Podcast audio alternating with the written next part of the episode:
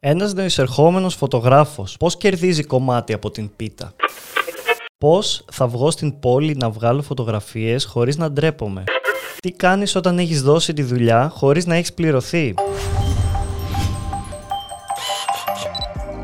Καλώς ήρθατε όλοι σε ένα ακόμα podcast. Ε, σε ένα ιδιαίτερο podcast αυτή τη φορά, Δημήτρη, διότι τι θα κάνουμε στο σημερινό βίντεο, στο σημερινό podcast; Θα απαντήσουμε στις ερωτήσεις του κοινού που μας έκανε κάτω από τα βίντεο τα προηγούμενων podcasts. Μ' αρέσει, μ' αρέσει. Και, Θέλω εδώ, ναι. και από τις ερωτήσεις που μας στείλανε στο Instagram. Σωστά. Οπότε βάλαμε στο Instagram ένα sticker ε, όπου ρωτήσαμε τι θέλετε να απαντήσουμε στις ερωτήσεις που φυσικά ξέρουμε να απαντήσουμε, έτσι. Δεν είμαστε παντογνώστες, δεν ξέρουμε τα πάντα. Κυρίως για τα θέματα που έχουμε συζητήσει στο παρελθόν στα podcast, αλλά και γενικότερα ε, απορίες φωτογραφικές. Είτε αφορά εξοπλισμό, πελάτες, κοστολόγηση και όλα αυτά τα ωραία πράγματα που έχουμε συζητήσει.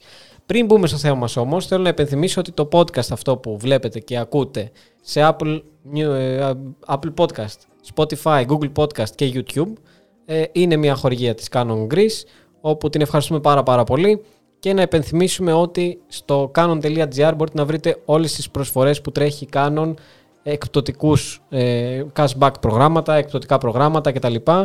Όχι μόνο σε μικρά entry level μοντέλα, ακόμη και στο σύστημα EOS R, στο, στον εξοπλισμό τον επαγγελματικό, που υπάρχουν πολλές εκπτώσεις που γιατί όχι να μην τις υποφεληθεί ο καθένας. Είτε μιλάμε για πασχαλινό cashback, καλοκαιρινό, winter, όποτε και να βλέπετε αυτό το βίντεο. Εάν ενδιαφέρεστε να βαθμίσετε σε κάποιο σύστημα της Canon, μπείτε στο canon.gr, στα social media της Canon, που όλα αυτά τα βρείτε στην περιγραφή και ενημερωθείτε. Λοιπόν. Πώς θα το παίξουμε, ε, πάμε. Ξέρω ότι έχεις σημειωμένες εκεί τις ερωτήσεις. Ξέρω ότι έχεις φέρει με σκονάκια, έχεις έρθει οργανωμένος. ε, και ξεκινάμε. Ωραία. Ξεκι... Βάζεις ερώτηση και απαντάμε μαζί. Στην Ωραία, θα το πηγαίνω στην τύχη, έτσι. Οκ, okay, ναι, ναι, πάμε. Πόσο απαραίτητο πιστεύετε ότι είναι το Photoshop για ένα φωτογράφο; Δεν έχουμε τα ονόματα των αυτών που ρώτησαν, ε. Όχι. Δεν πειράζει. Δεν πειράζει. Δεν πειράζει. Θα... Όποιος το ακούει ξέρει ναι. ότι η ερώτηση είναι δική του. Ναι, Έτσι. ναι, ναι, εντάξει. Έτσι κι αλλιώς πολλές από τις ερωτήσεις θεωρώ ότι θα, είναι, θα βοηθήσουν και τους υπόλοιπους. Ναι, δεν νομίζω ότι είναι προσωπικές. Ελάχιστες Ναι, ναι. είναι τόσο Ναι. στοχευμένες. Οκ, για πες πάλι. Πόσο απαραίτητο πιστεύετε είναι το Photoshop για έναν φωτογράφο; Μμμ, πάμε, ξεκινάμε κατευθείαν με επεξεργασίες και πράγματα, ε. Έτυχε να πέσω σε αυτή. Ε, μ, θα πω εγώ εξαρτάται το είδος της φωτογραφίας που ασχολείσαι. Μμμ. Και φοβάμαι ότι το εξαρτάται, θα ακουστεί πολλές φορές η λέξη εξαρτάται σε, αυτό, σε αυτές τις ερωτήσεις, στις απαντήσεις μας. Γιατί η αλήθεια είναι ότι πολλές, πολλά πράγματα ε, εξαρτώνται από κάποια άλλα πράγματα. Δεν υπάρχει μια απόλυτη απάντηση εύκολα. Συνήθως είναι πολλοί παράγοντες που πρέπει να υπολογίσεις για να απαντήσεις 100% σωστά σε μια ερώτηση που σου έχει κάνει κάποιος. Anyway, εμείς είμαστε εδώ, θα, κάνουμε, θα, θα δώσουμε την απάντησή μας σε κάθε ερώτηση και Εννοείται. είμαι σίγουρος ότι αυτό θα ανοίξει και από κάθε ερώτηση θα ξεκινήσει μια κουβέντα. Ε, Photoshop λοιπόν και φωτογραφία. Σε πολλά είδη φωτογραφίας είναι απαραίτητο. Είτε για μικροπράγματα, είτε για πιο βαρβάτη επεξεργασία.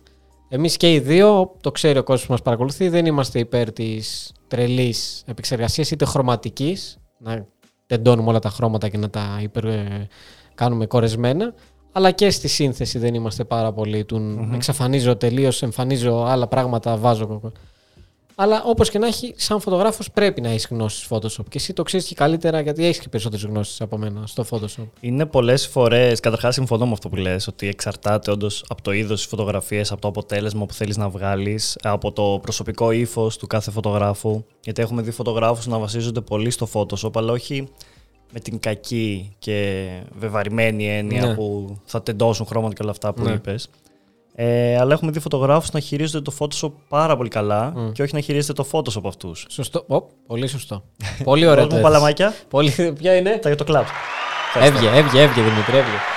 Λοιπόν. Πάντως έχεις πολύ δίκιο σε αυτό που λες. Ε, και το έθεσες πάρα πολύ ωραία. Δηλαδή και κάποιος που έχει γνώσεις Photoshop πρέ- ε, παίζει πολύ σημαντικό ρόλο πώς θα τις αξιοποιήσει αυτές τις γνώσεις. Γιατί το Photoshop και το κάθε Photoshop παραμένει ένα εργαλείο. Έτσι. Το θέμα είναι να ξέρεις να χρησιμοποιήσεις το εργαλείο. Ναι.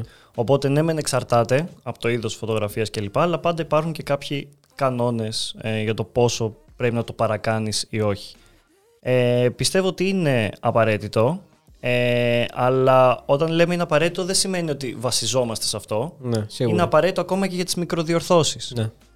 Και εκεί απαραίτητο είναι. Κάθε Μπορεί... φωτογραφία, θεωρώ τώρα, αυτό που είπαμε ανάλογα το είδος, σχεδόν σε όλα τα είδη φωτογραφίας, εκτός από το ρεπορτάζ και το street, που εκεί είναι σχεδόν απαγορευτικό να πειράξεις κάτι, να ρετουσάρεις, να σβήσεις, να εξαφανίσεις κουπιδάκια ή οτιδήποτε άλλο μέσα στο κάδρο.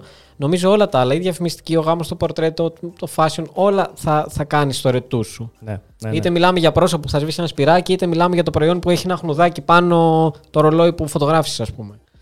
Οπότε απαντήσαμε, Δημήτρη. Νομίζω απαντήσαμε. Ωραία. Πάμε, Λοιπόν, επόμενη ερώτηση. Πόση σημασία έχει η γωνία από την οποία βγάζουμε μία φωτογραφία; Ρωτάει ο φίλος Νίκος. Όχι. ε, η γωνία που βγάζουμε μια φωτογραφία. Ναι. Νομίζω ότι είναι το α και το ω. Παίζει πάρα πολύ σημαντικό ρόλο η γωνία. Ουσιαστικά, απ' τη μία είναι η οπτική σου γωνία, είναι η ματιά σου, είναι ο τρόπος που αντιλαμβάνεσαι το αντικείμενο που έχεις μπροστά σου. Απ' την άλλη, αν το πάμε τελείως ε, στη θεωρία, ε, παίζει ρόλο για τον τρόπο που δείχνεις το αντικείμενο αυτό. Ακριβώς. Το κλασικό που λέμε ότι άμα δείξεις από κάτω προς τα πάνω ένα αντικείμενο ή από πάνω προς τα κάτω, του δίνεις άλλη Το ίδιο δυναμική. πράγμα ή όχι. Τουλάχιστον το έκανα με τα Εντάξει, χέρια, εντάξει, οπότε όποιος εντάξει. βλέπει από το YouTube θα... δεν θα μπερδεύτηκε. Ναι, στην ουσία, ειδικά αν μιλήσουμε για ένα πορτρέτο, όταν φωτογραφείς κάποιον από χαμηλά προς τα πάνω, τον βγάζεις πιο... Συ- Ευχαριστώ Δημήτρη που μου άλλαξε την κάμερα. Στο YouTube να μας βλέπετε παιδιά, εδώ βλέπετε, χάνετε πράγματα όσοι ακούτε. Ε, τον βγάζεις πιο... μ, με ένα κύρος, με ένα, το, σαν γίγαντα ας πούμε. Ακριβώς. Αντίθετα από πάνω προς τα κάτω, πιο μειονεκτικά, σαν να φοβάται, σαν να έχει. Επικοινωνείς και εντελώς διαφορετικά συναισθήματα όταν μιλάμε για πορτρέτο, έτσι. Αντίστοιχα, ναι, και για αντικείμενα και για το οτιδήποτε άλλο. Αλλάζει όλη η φωτογραφία να αλλάξει η οπτική γωνία την οποία κοιτάμε αυτό που φωτογραφίζουμε. Ναι. Και συνήθως αυτό που λέμε είναι να φωτογραφίζεις το οτιδήποτε από το ύψος του. Αν θες να βγάλεις ένα σκυλί φωτογραφία, πρέπει να πέσεις τα γόνατα και να είσαι στο ύψος του. Αυτό είναι το πιο, πώς να το πούμε, όχι mainstream.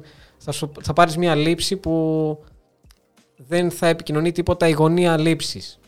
Έβγαλε νόημα έτσι όπως το είπα. Νομίζω πως ναι.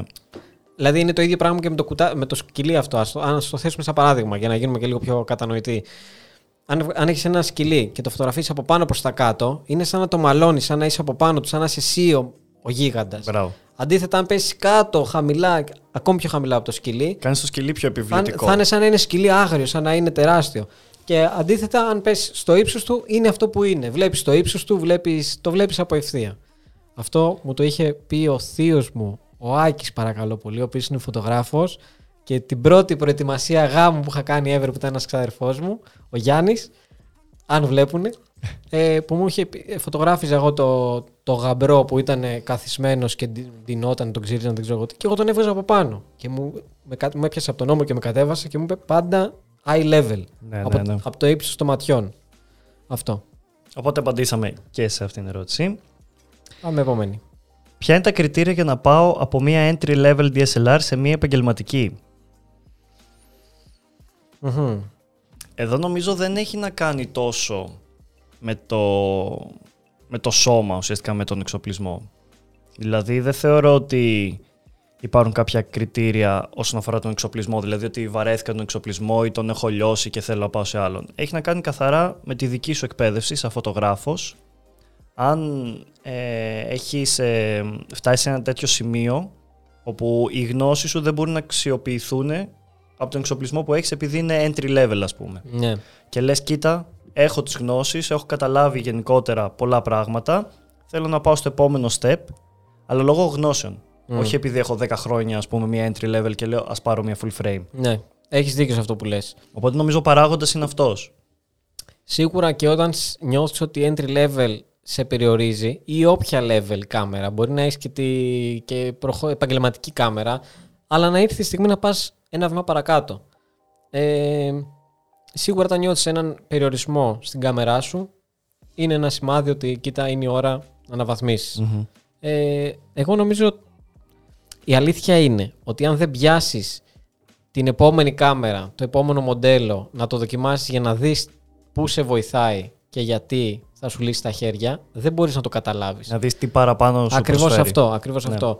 Οπότε η αλήθεια είναι ότι οι εκθέσεις φωτογραφίας, όπως γίνεται τώρα σύντομα η Photovision, μπορεί όταν βγει αυτό το επεισόδιο να έχει γίνει η μεγαλύτερη έκθεση φωτογραφίας στην Ελλάδα, που μπορείς να πας να πιάσεις μηχανές, να, να γνωρίσεις τις τεχνολογίες καινούργιες και για να καταλάβεις στην πράξη, είτε είσαι ερασιτέχνη είτε επαγγελματίας, που θα σε βοηθήσουν. Και να σου εξηγήσουν κιόλας τις εκθέσεις επαγγελματίες εκεί πέρα. Ακριβώς. Τι παραπάνω μπορεί να σου προσφέρει. Οπότε, άμα είσαι από αυτούς τους gadget καταστάσεις που, που το κυνηγάς ότι θες την επόμενη κάμερα, ε, όσο πιο πολύ πιάνεις στα χέρια σου, μαθαίνεις, βλέπεις review, ρωτάς κτλ., σίγουρα θα βρεθεί κάτι καλύτερο από αυτό που έχεις που όντως θα σε βοηθήσει. Ωστόσο, δεν είναι απαραίτητο, δεν είναι ότι α, έχω entry level, δεν μπορώ να κάνω καλή φωτογραφία ή δεν μπορώ, δεν ξέρω εγώ τι. Γενικά, ε, με τον εξοπλισμό θέλει μια ισορροπία. Δεν χρειάζεται να τρελαίνεστε, δεν χρειάζεται να έχουμε πάντα το πιο ακριβό, το πιο τελευταίο φακό, κάμερα κτλ. Αλλά σίγουρα είναι εργαλεία δουλειάς αυτό. Ωραία. Πάμε, επόμενη. Επόμενη. Γίνεται να γίνει κάποιος φωτογράφος από επαρχία χωρίς να τραβάει γάμους μόνο; Ο... Πολύ καλή ερώτηση. Πολύ καλή ερώτηση. Δύσκολο να απαντηθεί δεν είναι. Η απάντηση είναι ναι μπορεί. Πόσο εύκολα μπορεί. Δεν μπορεί πολύ εύκολα. Είναι δύσκολο. Ότι έχει μειονέκτημα δηλαδή άμα είναι από επαρχία ή άμα δεν έχει στην κάμα του τους γάμους. Κοίταξε να δεις, ένας άνθρωπος από επαρχία που δεν κάνει και γάμους έχει δύο αρνητικά και είναι από επαρχία που έχει περιορισμένες ευκαιρίες, περιορισμένο πελατολόγιο κτλ. Ναι. Και απορρίπτοντας το κομμάτι του γάμου, κατευθείαν μειώνει τον κύκλο πελατών του, μειώνει το εισόδημά του, μειώνει, μειώνει, μειώνει. Πολλές ευκαιρίες για να βγάλει ένα μεγαλύτερο εισόδημα. Αυτό βέβαια δεν σημαίνει ότι πρέπει να κάνει γάμους ή πρέπει να φύγει από την επαρχία. Όχι. Όχι. Ε, πρέπει να προσπαθήσει απλά περισσότερο. Και άμα το θέλει και το καταφέρει, δηλαδή Όπως και στη συνέντευξη που κάναμε με τον Αλέξανδρο Καρπά στο YouTube, το φώτο που είχαμε κάνει, του είχα πει ακριβώς αυτό που τον είχα ρωτήσει. Γιατί και εγώ όταν ήμουν στις Πανελλήνιες, το είχαμε συζητήσει νομίζω και μαζι ότι φοβόμουν να περάσω σε κάποια σχολή της επαρχίας. Γιατί λέω, έχουμε ένα photo contest, εκθέσεις αυτά, τα κονέ, γνωριμίες, ο κόσμος. Και τον είχα ρωτήσει ακριβώς αυτό. Πώς δύο άνθρωποι από την Αριδαία, που είναι ένα χωριό στην άκρη της Ελλάδας, έχουν καταφέρει να είναι γνωστοί σε όλη την Ελλάδα και να έχουν το κανάλι τους νούμερα μεγαλύτερα από ευρωπαϊκά κανάλια. Και αυτό που είχε απαντήσει είναι ότι αν είσαι καλός και από την επαρχία, θα έρθουν και οι πελάτες και οι χορηγοί και οι εταιρείες και θα σε βρούνε. Ναι. Αυτό. Άρα μπορείς. Απλά κουράγιο, κυνήγι, πάρα πολύ κυνήγι, θέληση και ίσως να εξειδικευτεί σε κάποιο άλλο ε, κομμάτι αφού δεν του αρέσει ο γάμος. Νομίζω η συμβουλή που θα έδινα εγώ στις περιπτώσεις είναι από τη στιγμή που έχεις το μειονέκτημα του να είσαι σε ένα πιο κλειστό κύκλο. Αχ, πες μου ότι θα πεις το ίδιο ακριβώς που σκέφτομαι. Πες το. πες το, πες το, πες το, πες το, πες το.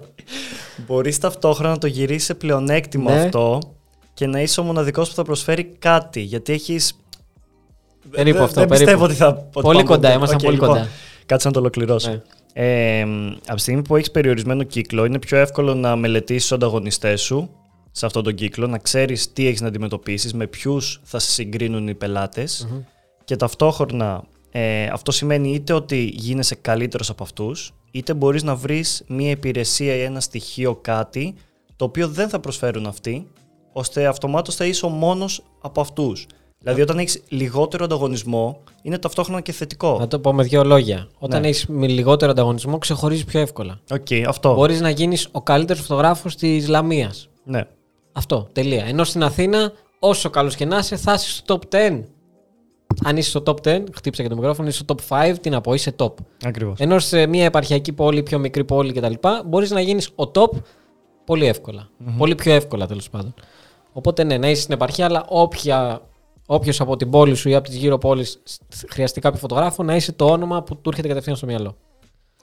Ένας νεοεισερχόμενος φωτογράφος, πώς κερδίζει κομμάτι από την πίτα; Mm. Ψιλοσχετική και με την προηγούμενη ερώτηση. Ναι, μοιάζει λίγο, γι' αυτό τη έβαλα τώρα μαζί που το διάβασα.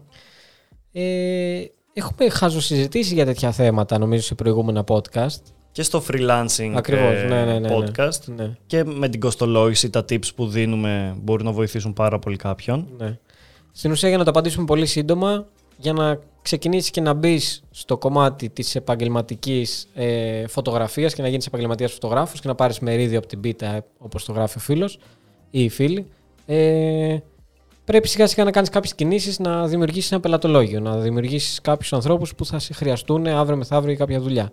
Σίγουρα στην αρχή θα πρέπει να κάνεις κάποιες δουλειές δωρεάν ή με πολύ χαμηλό κόστος, αφού δεν θα έχεις ε, portfolio να δείξεις και όλα αυτά που έχουμε συζητήσει σε προηγούμενα βίντεο. Οπότε σιγά σιγά αυτό είναι. Αλλά το παν και αυτό που έχουμε ξαναλέω αναλύσει σε προηγούμενα podcast, μπορείτε να τα βρείτε στην περιγραφή όλα, ε, είναι ότι πρέπει να δημιουργήσει πελατολόγιο. Πρέπει να δημιουργήσει ένα κύκλο ανθρώπων που θα ξέρουν ότι ο Γιώργος ασχολείται με τη φωτογραφία και κάνει ε, πολλά είδη φωτογραφίας. Αν το χρειαστώ, ξέρω ότι θα μπορώ να τον πάρω τηλέφωνο και να έχουμε μια σωστή επικοινωνία και να πάρω ένα σωστό αποτέλεσμα. Ωραία. Αυτό. Και σιγά σιγά, για να το απαντήσουμε και λίγο πιο σε βάθος, σιγά σιγά αυτό παίρνει το δρόμο του. Δηλαδή, μερίδιο από την πίτα. Η πίτα είναι τεράστια. Ε, Χώρος υπάρχει για όλους, έτσι. Κακά τα ψέματα. Ε, απλά όσο πιο πολύ εμβαθύνεις και όσο πιο πολύ ανοίγεις το πελατολόγιο σου, τόσο πιο πολλές δουλειές θα έρθουν και τόσο ο ένας πελάτης θα φέρει τον άλλον και οι καλές συστάσεις θα. Αυτό ανοίγει. Είναι ένα δέντρο που απλά γεμίζει κλαδιά και ανοίγει. Ωραία. Μία ερώτηση που προκύπτει από ένα podcast που είχαμε κάνει σχετικά με την κοστολογηση Λέει, μιλήσαμε για τον κανόνα των τριών τιμών, αλλά τι γίνεται αν ούτε η χαμηλότερη δεν γίνεται; Ούτε η χαμηλότερη δεν γίνεται. Δεν γίνεται. Εγώ καταλαβαίνω Α, ότι δεν, ερώτηση... δεν φτάνει το budget του πελάτη ούτε για τη χαμηλότερη. Ωραία. Αυτό, αυτό καταλαβαίνω και εγώ με την ερώτηση έτσι όπως την έχει θέσει ο φίλος ή φίλη. Okay. Ε, ο κανόνας των τριών τιμών, καταρχάς, για όποιον δεν έχει δει το podcast, είναι που λέμε. Να πάει να το δει. Να πάει να το δει, ωραία, άρα δεν το αναλύω. Ωραία. όχι, όχι, όχι. Ε, εντάχει είναι όταν δίνεις τρεις τιμές, μία πολύ ακριβή, μία πολύ φθηνή και μία μεσαία. Ε, και δίνεις στον πελάτη τη δυνατότητα να επιλέξει, του δίνεις ένα εύρος τιμών ουσιαστικά, τον αποτρέπεις από το να πάει να συγκρίνει τιμές με άλλους γιατί ταυτόχρονα έχει να συγκρίνει τις δικές σου τιμές μεταξύ mm-hmm. τους, έχει πολλά πλέον εκτίματα όλο αυτό. Παρένθεση είχαμε πει ότι τα ποσά δεν χρειάζεται να είναι ε, ε, οι αποστάσεις μεταξύ τους να είναι ισόποσες. Όχι, όχι. Ε, εκεί γίνονται διάφορα παιχνίδια για να ο πελάτης να κλείσει την τιμή που μας συμφέρει τέλος πάντων. Ε, οπότε, αν δεν γίνεται ούτε αυτό, δηλαδή αν ο πελάτης δεν παίρνει ούτε την χαμηλότερη, θεωρώ ότι είτε φταίει, ε, είτε φταίεις εσύ, που μάλλον δεν έχεις πέσει μπράβο, είτε ο πελάτης όντως είναι αυτό που ζητάει, δεν γνωρίζει ότι, κοστίζει. ότι κοστίζει τόσο, ότι οι τιμές κυμαίνονται εκεί πέρα. Ναι. Άρα αυτό με κάποιο τρόπο πρέπει να το, να το ζυγίσεις. Βέβαια, υπάρχουν περιπτώσεις και έχουμε βρεθεί κι εμείς και πρόσφατα μάλιστα σε τέτοια περίπτωση που ο πελάτης δεν είχε το budget να προσφέρει. Ωστόσο, επειδή ήταν καλός πελάτης, επειδή μας άρεσε η δουλειά, επειδή θα περνάγαμε καλά στο γύρισμα, επειδή θέλαμε αυτή τη δουλειά για δική μας διαφήμιση, επειδή θέλαμε να την έχουμε στο πορτφόλιό μας, επειδή, επειδή, επειδή, πέφτουμε ακόμη πιο χαμηλά και από την τελευταία, από το χαμηλότερο πακέτο ε, για να κλείσουμε τη δουλειά, για να ικανοποιήσουμε τον πελάτη, γιατί ξέρουμε ότι από αυτό τον πελάτη θα ξανάρθει άλλη δουλειά στο μέλλον. Ακριβώς. Ε, για, για διάφορους λόγους. Βέβαια, είναι λίγο περίεργο στον πελάτη να λες ότι μπορώ να αυτή, αυτό το γύρισμα το κάνουμε μέχρι 1000 ευρώ και ξαφνικά σου λέει έχω 500 και να του λες ναι, OK, okay, με εντάξει, με 500 πάμε. Πρέπει εκεί με επικοινωνία σωστή, με επιχειρήματα, με πράγματα να του εξηγήσεις ότι κοίταξε να δεις, θα πέσω και πιο χαμηλά από το πιο low budget που σου, που σου έφτιαξα, mm-hmm. το πιο low πακέτο. Ε, αλλά δεν θα έχουμε αυτό και αυτό, ας πούμε, από τις παροχές. Ε, δηλαδή πρέπει και εσύ κάτι να κόψεις για να δικαιολογηθεί, αλλά δεν χρειάζεται να, το, να είσαι απόλυτος ότι το πιο, η πιο χαμηλή τιμή ήταν 1000 ευρώ, έχεις 800 να διαθέσεις για αυτή τη δουλειά. Δεν μπορώ να συνεργαστώ. Εκεί είναι να τα ζυγίσεις λίγο μόνος σου και να πάρεις σωστή απόφαση. Ακριβώς. Πάμε στην επόμενη. Πάμε επόμενη ερώτηση. Τσεκάρουμε και αυτήν. λοιπόν, αυτή είναι για σένα. Όχι, για πάμε. Πώς θα βγω στην πόλη να βγάλω φωτογραφίες χωρίς να ντρέπομαι; Mm, τώρα να έρχεται. ε, τι να σου πω τώρα σε αυτό; Δεν υπάρχει απόλυτη απάντηση. Δεν υπάρχει κάνε ένα, δύο, τρία και ξεπερνιέται. Αυτό ξεπερνιέται μόνο με την επανάληψη, όπως πολλά πράγματα. Ε, ο πιο ε, smooth τρόπος να το αντιμετωπίσετε αυτό είναι απλά σιγά σιγά να κάνετε μικρά βήματα προς, την, προς το στόχο που θέλετε. Αν στη φωτογραφία δρόμου θέλετε να φωτογραφίσετε με βρυγόνιους φακούς και θέλετε να πλησιάσετε και να μπείτε μέσα στο θέμα, πρέπει σιγά σιγά από τον τηλεφακό να κόβετε, να κόβετε, να κόβετε για να μπείτε, να φτάσετε στο σημείο που θα φωτογραφίσετε με 24 με κτλ. Ε, αλλά νομίζω ότι η επανάληψη είναι η λέξη Την πρώτη φορά θα ντρέψει πάρα πολύ. θα ντρέψεις να σηκώσεις την κάμερα. Θα λες με το που βγω στο Σύνταγμα και θα κάνω έτσι, όλοι θα γυρίσουν Θα να με γυρίσεις και με κοιτάξουν. κοιτάξει. Ναι. Ναι, ναι, ναι. Ενώ δεν ισχύει κάτι τέτοιο αντικειμενικά. Βέβαια, εξαρτάται και με τι φακό έχεις πάει και με τι. αν πας με καπέλο και γυαλιά και δεν ξέρω εγώ. Κατάλαβες. Θέλει διακριτικότητα αυτή η φωτογραφία Ναι. δρόμου. Αλλά με την επανάληψη σιγά σιγά θα το ξεπεράσετε και μέσα σας. Και εγώ πολλές φορές, αν ε, έχω πολύ καιρό να βγω, τώρα που είμαι στρατό, στο στρατό, αν έχω τόσους μήνες να βγω. Αν βγω τώρα και εγώ δεν θα μου είναι full εύκολο σαν τότε που έβγαινα μέρα παραμέρα. Οπότε αυτό θέλει ξανά και ξανά. Και να δώσουμε και ένα tip σε αυτό, Μμμ. ότι δεν είναι κακό να πας και να πιάσεις κουβέντα σε κάποιον πριν το φωτογραφίσει. Αν δεις κάποιον, κάποια φιγούρα που σου αρέσει. Μπράβο, αυτό το έχεις πει πολλές φορές και Ναι. σε photo live και Ναι, πας είναι- σαν tip. Ναι. Δεν χρειάζεται ότι βγαίνω να κάνω street, δεν πρέπει να με καταλάβει κανείς. Μπορείς να πας με την κάμερα και να πεις για χαρά, μου αρέσει το καπέλο σας. Σε κάποια κυριούλα, σε κάποιον ε, μου- ε, καλλιτέχνη του δρόμου. Μμμ. Μ' αρέσεις πάρα πολύ, μ' αρέσεις. Δεν μπορώ να κάνω μια φωτογραφία. Αυτό. Και για τους καλλιτέχνες του δρόμου και το άλλο tip που έχεις δώσει είναι ότι πας, τους αφήνεις πρώτα Πάντα. κάτι. Πάντα. Τους Πάντα. αφήνεις έτσι πρώτα κάτι. Και αν είναι και χαρτονόμισμα, να εκεί να δεις τι έχει να γίνει. Σου κάνει show μετά Όσα έτσι. πιο πολλά τους δώσεις, εννοείται. Γι' αυτό είναι εκεί οι άνθρωποι και καλά κάνουν. Σου δείχνουν το show τους. Εποφελούνται και οι δύο ουσιαστικά και εσύ. Και από τη στιγμή που σου αρέσει ούτως ή άλλως το φωτογραφίσεις ή δεν το φωτογραφίσεις, αν έχεις κάτι, ρε παιδί μου, αφήνεις. Ναι, ναι, ναι. Πόσο Και μάλλον σαν αν, κίνηση. ναι, αν πάρεις και εσύ κάτι από αυτό που είναι μια καλή φωτογραφία. Εντάξει, νομίζω χρειάζεται. Εδώ πε- πετάει μια τέτοια. Ε, χρειάζεται να. Βοηθάει τέλος πάντων. Βοηθάει κακά τα ψέματα. Επόμενη ερώτηση. Τι κάνεις όταν έχεις δώσει τη δουλειά χωρίς να έχεις πληρωθεί;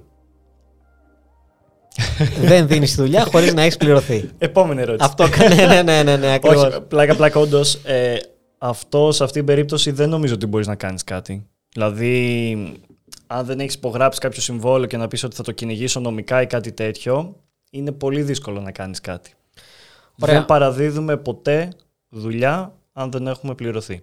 Κοίτα, ας, ε, ας χρησιμοποιήσουμε αυτή την ερώτηση σαν αφορμή να το πιάσουμε πιο γενικά. Πώς αντιμετωπίζουμε ένα πελάτη που έχουμε συμφωνήσει 100 ευρώ για μια φωτογράφηση ε, και δηλαδή να σπάσουμε λίγο όλο αυτό το, τον τοίχο που επικρατεί.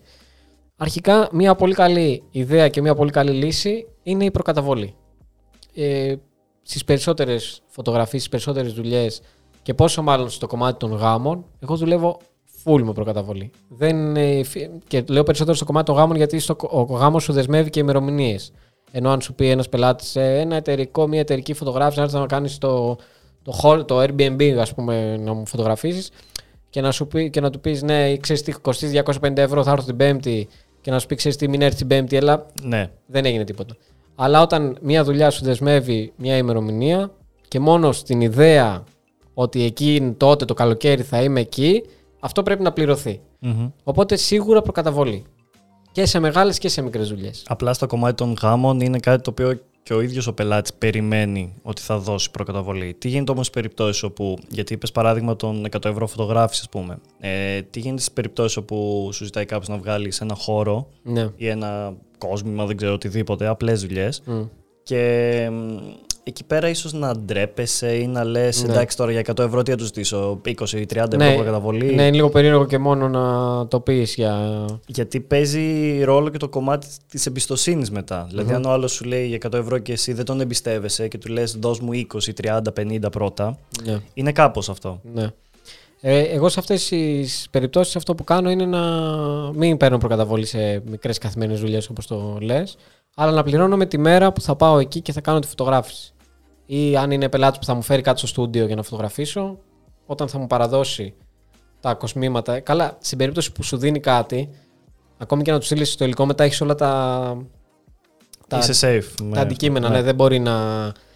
Και αν δεν σε πληρώσει, έχεις τα κοσμήματα. Ξέρω εγώ πώς να. Ναι. Ναι, είναι ναι. λίγο περίεργο. Απλά, όταν θα έρθει να τα πάρει, θα πρέπει να σε πληρώσει για να τα δώσεις. Δεν μπορείς να Ακριβώς. δώσεις και το υλικό και τα προϊόντα και να μην έχεις πληρωθεί. Απλά μπορεί να σε φέρεις στην αμήχανη κατά θέση του, του να σου πει έλα δώσ' τα μου τώρα και θα στα φέρω αύριο ή κάτι τέτοιο. Ε, εκεί κάτι πολύ ε, χρήσιμο που μου έχει φανεί σε τέτοιες περιπτώσεις είναι να υπενθυμίζεις το, ότι, το κόστος ή το υπόλοιπο. Μμμ. Είτε στα ίσια ότι ξέρεις τι, έχουμε ένα οικονομικό υπόλοιπο τόσο.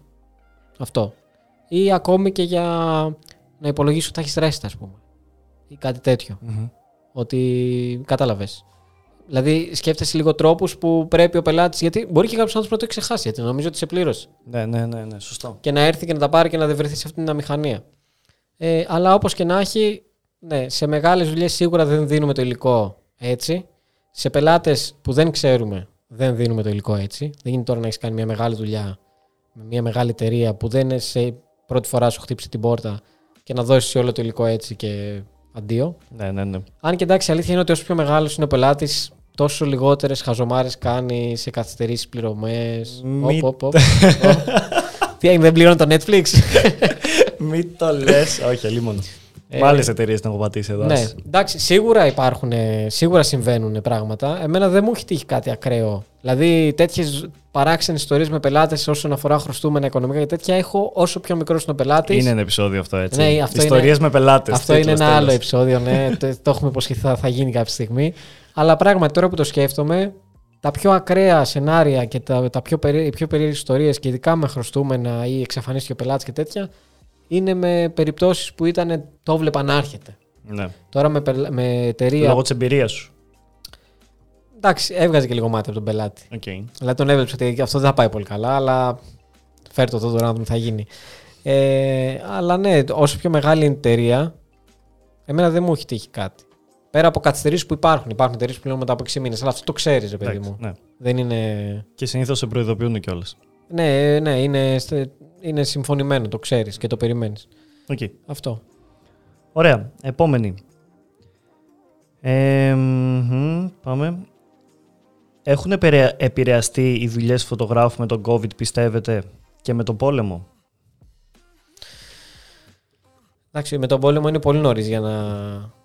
Ναι, δεν μας Λύσουμε. έχει επηρεάσει κάτι. Ναι, δεν νομίζω και εύχομαι να μείνει και εύχομαι να τελειώσει και τα λοιπά και τα λοιπά. Μμμ. Εννοείται αυτό. Ε, εντάξει, ο COVID είναι τεράστιο κεφάλαιο τώρα. Έχει πειράσει κάθε επάγγελμα. Κάποια επαγγέλματα τα ανέβασε, κάποια τα περισσότερα τα, τα γκρέμισε. Ε, Το επάγγελμα του φωτογράφου που θέλει και επαφή από κοντά, θέλει τρέξιμο, θέλει υποκύπτει όλους αυτούς τους περιορισμούς, ναι, είναι σίγουρα από τα επαγγέλματα που έπεσαν. ναι. Και ειδικά το κομμάτι του γάμου Ναι. που οι δύο προηγούμενες σεζόν ήταν ε, με το ζόρι σεζόν. Δεν- Ναι, ναι, ναι. ναι.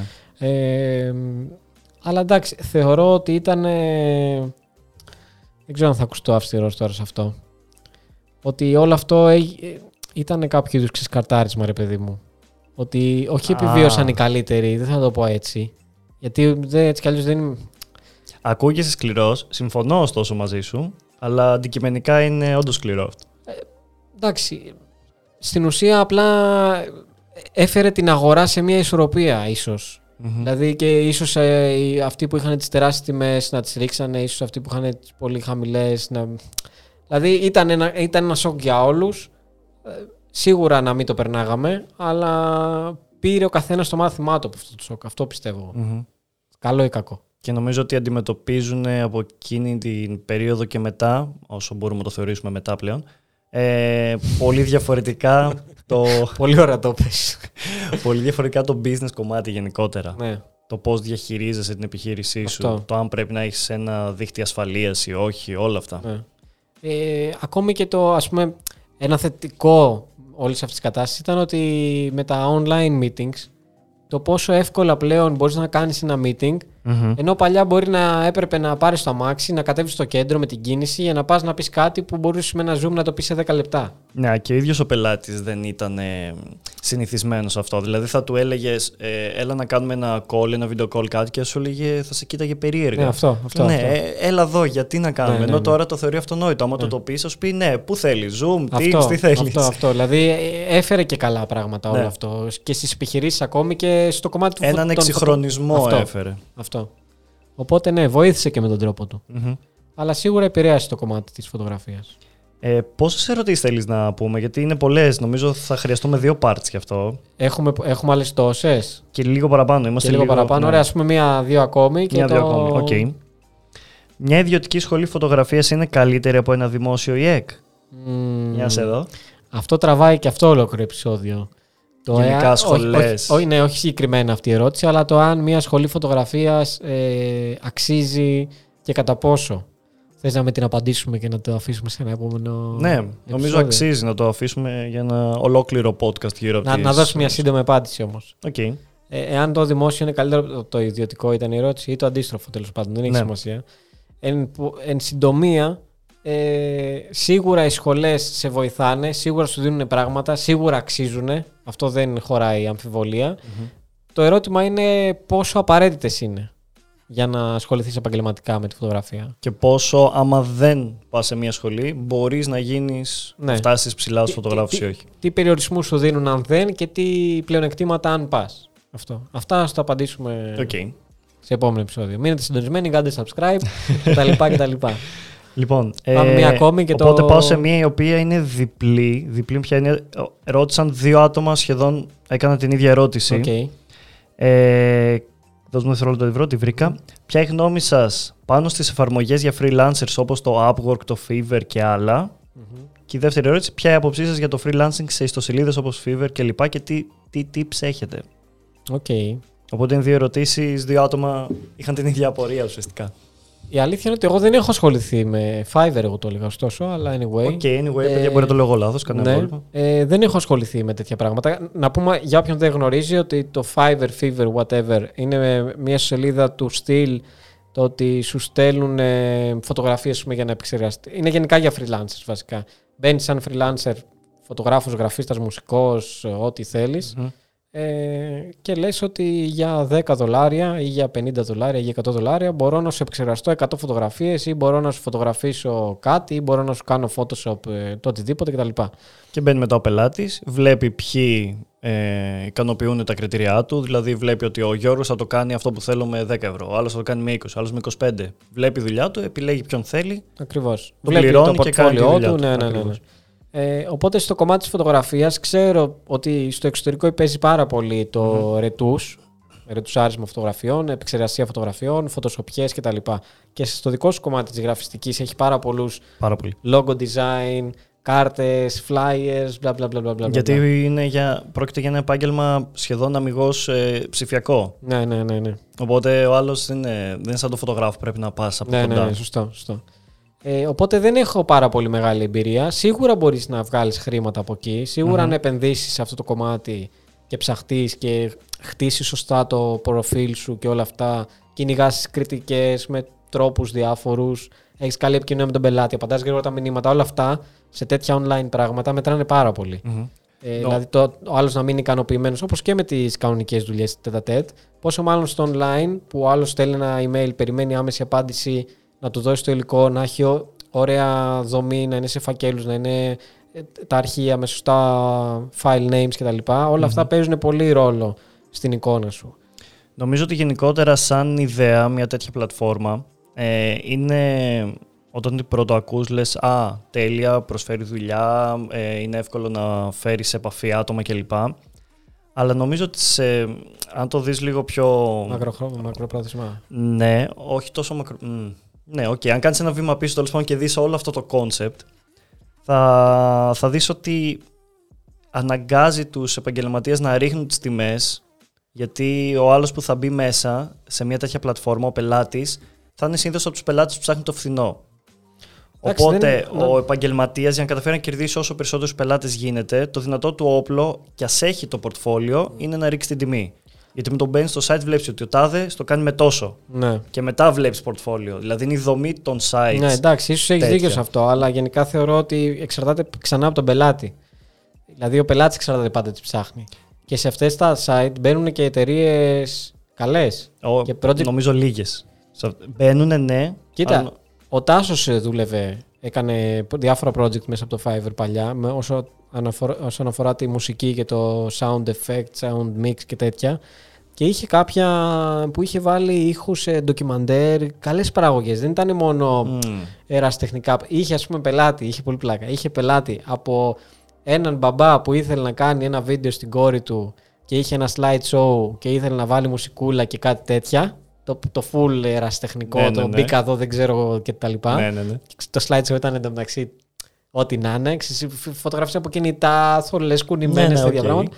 Και είχε μέχρι και θυμάμαι ένα, μια δουλειά με ένα ντοκιμαντέρ που φίλε έβλεπες το ντοκιμαντέρ Και έλεγες αυτό είναι ντοκιμαντέρ, όχι, δηλαδή είναι τηλεοπτικό. Παραγωγή είναι... μεγάλη. Ναι, παραγωγή. Ναι, ναι.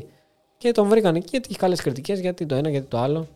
Ε, οπότε ξανά εξαρτάται από το πελάτη. Οκ. Και εξαρτάται από το πορτφόλιο. Ό,τι πορτφόλιο έχεις να δείξεις, αυτό θα φέρεις και πίσω. Αν ε, το πορτφόλιό σου είναι μόνο μουσική σε slideshow, δεν ξέρω γιατί πήγαμε στο τάσο τώρα. αν, κα- αν το πορτφόλιό σου είναι μόνο ρετούς γάμων, θα προσεγγίσεις κάποιο άλλο φωτογράφο που θέλει να δώσει φωτογραφίες για να τις ρετουσάρει. Άμα τώρα το πορτφόλιό σου είναι φωτοσοπιές και βάζω φωτιές πίσω από το τέτοιο, θα έρθει αντίστοιχος πελάτης. Αυτό. Εν κατακλείδη πάντως σε μένα, εγώ στα δικά μου μάτια, αυτό το βλέπω ως μια πολύ καλή λύση να ξεκινήσεις, πάρα πολύ καλή λύση για να ξεκινήσεις. Ε, αλλά ωστόσο δεν νομίζω ότι είναι κάτι που μπορείς να βασιστείς πάνω σε αυτό για την καριέρα σου γενικότερα, για να λες ότι είμαι σ- σε αυτά τα δύο sites, σε κάποιο τρίτο παρόμοιο δεν ξέρω, Ναι. και να πεις ότι κάνω δουλειές μόνο από εκεί. Νομίζω ότι όσο εξελίσσεις και ανεβαίνεις, πρέπει να φτάσεις στο σημείο να έχεις το δικό σου ανεξάρτητο δυνατό brand, που θα έρχεται ο πελάτης και θα αναζητεί εσένα, όπως έχουμε πει και σε προηγούμενα podcasts, και όχι να, απλά να σε βρει ανάμεσα σε άλλους. Κοίτα, εξ, ναι, εξαρτάται στον άνθρωπο. Εγώ δεν θα μπορούσα να δεν ασχολούμαι καθόλου. Δεν μ' αρέσει μόνο η ιδέα από το ότι έρχεται ένα πρόσωπο email αυτό που περιγράφεις. Ε, αλλά υπάρχει κάποιος άλλος που σου λέει: Ξέρεις τι, εγώ θέλω την ισχύα μου, ούτε με πελάτες, ούτε τηλέφωνο, να μην χτυπάει το τηλέφωνό μου. Ναι, σωστό. Μόνο το email μου. Ενώ αυτό που περιγράφεις απαιτεί να, με το που χτυπήσεις το τηλέφωνο σου από πελάτη να το σηκώσεις. Γιατί ψάχνει εσένα. Καταλαβες. Μμμ. Και ο άλλος σου λέει: Θέλω να δουλεύω μόνο με εξωτερικό. Δεν θέλω να ασχολούμαι ούτε με τους Έλληνες, ούτε με την Ελλάδα, ούτε με το ευρώ. Πώς να σου πω. Οκ. Δηλαδή, πιστεύω ότι μπορεί κάποιος να. Εγώ διαφωνώ σε αυτό που λες. Πιστε- Μπορεί να κάνει κάποιος και λεφτά και καριέρα σε αυτό το κομμάτι. Απλά. είναι- Εξαρτάται από τον άνθρωπο. Εξαρτάται από τον άνθρωπο τι θέλει και ότι όντως είναι τεράστιος ανταγωνισμός εκεί μέσα και όντως είναι πολύ χαμηλές τιμές. Και υπάρχουν ε, άνθρωποι που κάνουν edit φωτογραφίες για 0,01 τις χίλιες. Οπότε ναι, παίζει τέτοια φάση. Αλλά είναι ο καθένας παιδιά τι θέλει. Λοιπόν, νομίζω ότι αυτό ήταν το πρώτο part με, το δικό σα, με τις δικές σας ερωτήσεις. Το Q&A podcast λοιπόν ε, με τις ερωτήσεις που μας στείλατε. Ε, θα συνεχίσουμε σίγουρα σε part 2 με τις υπόλοιπες ερωτήσεις. Θες Δημήτρη να μας κάνεις ε, μια γρήγορη ανάγνωση κάποιες από τις επόμενες ερωτήσεις έτσι σαν, ε, Οχ. σαν bait. Ω. Oh, wow. Ε, Τι θα απαντήσουμε, Μερικές λοιπόν, είναι στις πολύ επόμενες; δύσκολες να ξέρεις. Ε. Για πες. Παιδιά ούτε εγώ τις ξέρω. Μην Αν είναι νομίζετε. σχετικά εύκολο γραφειοκρατικά να γίνεις επαγγελματίας, Oh. τι συμβαίνει με φορολογία, ασφάλιση κλπ. όντας freelancer, Μμμ. ε, πώς μπορούν να βελτιωθούν οι φωτογραφίες σε νυχτερινά κέντρα. Οκ. Όντως δεν τι ξέρεις ούτε εσύ. Ναι. ε, αν μπορείς να κάνεις γάμο με ένα speedlight.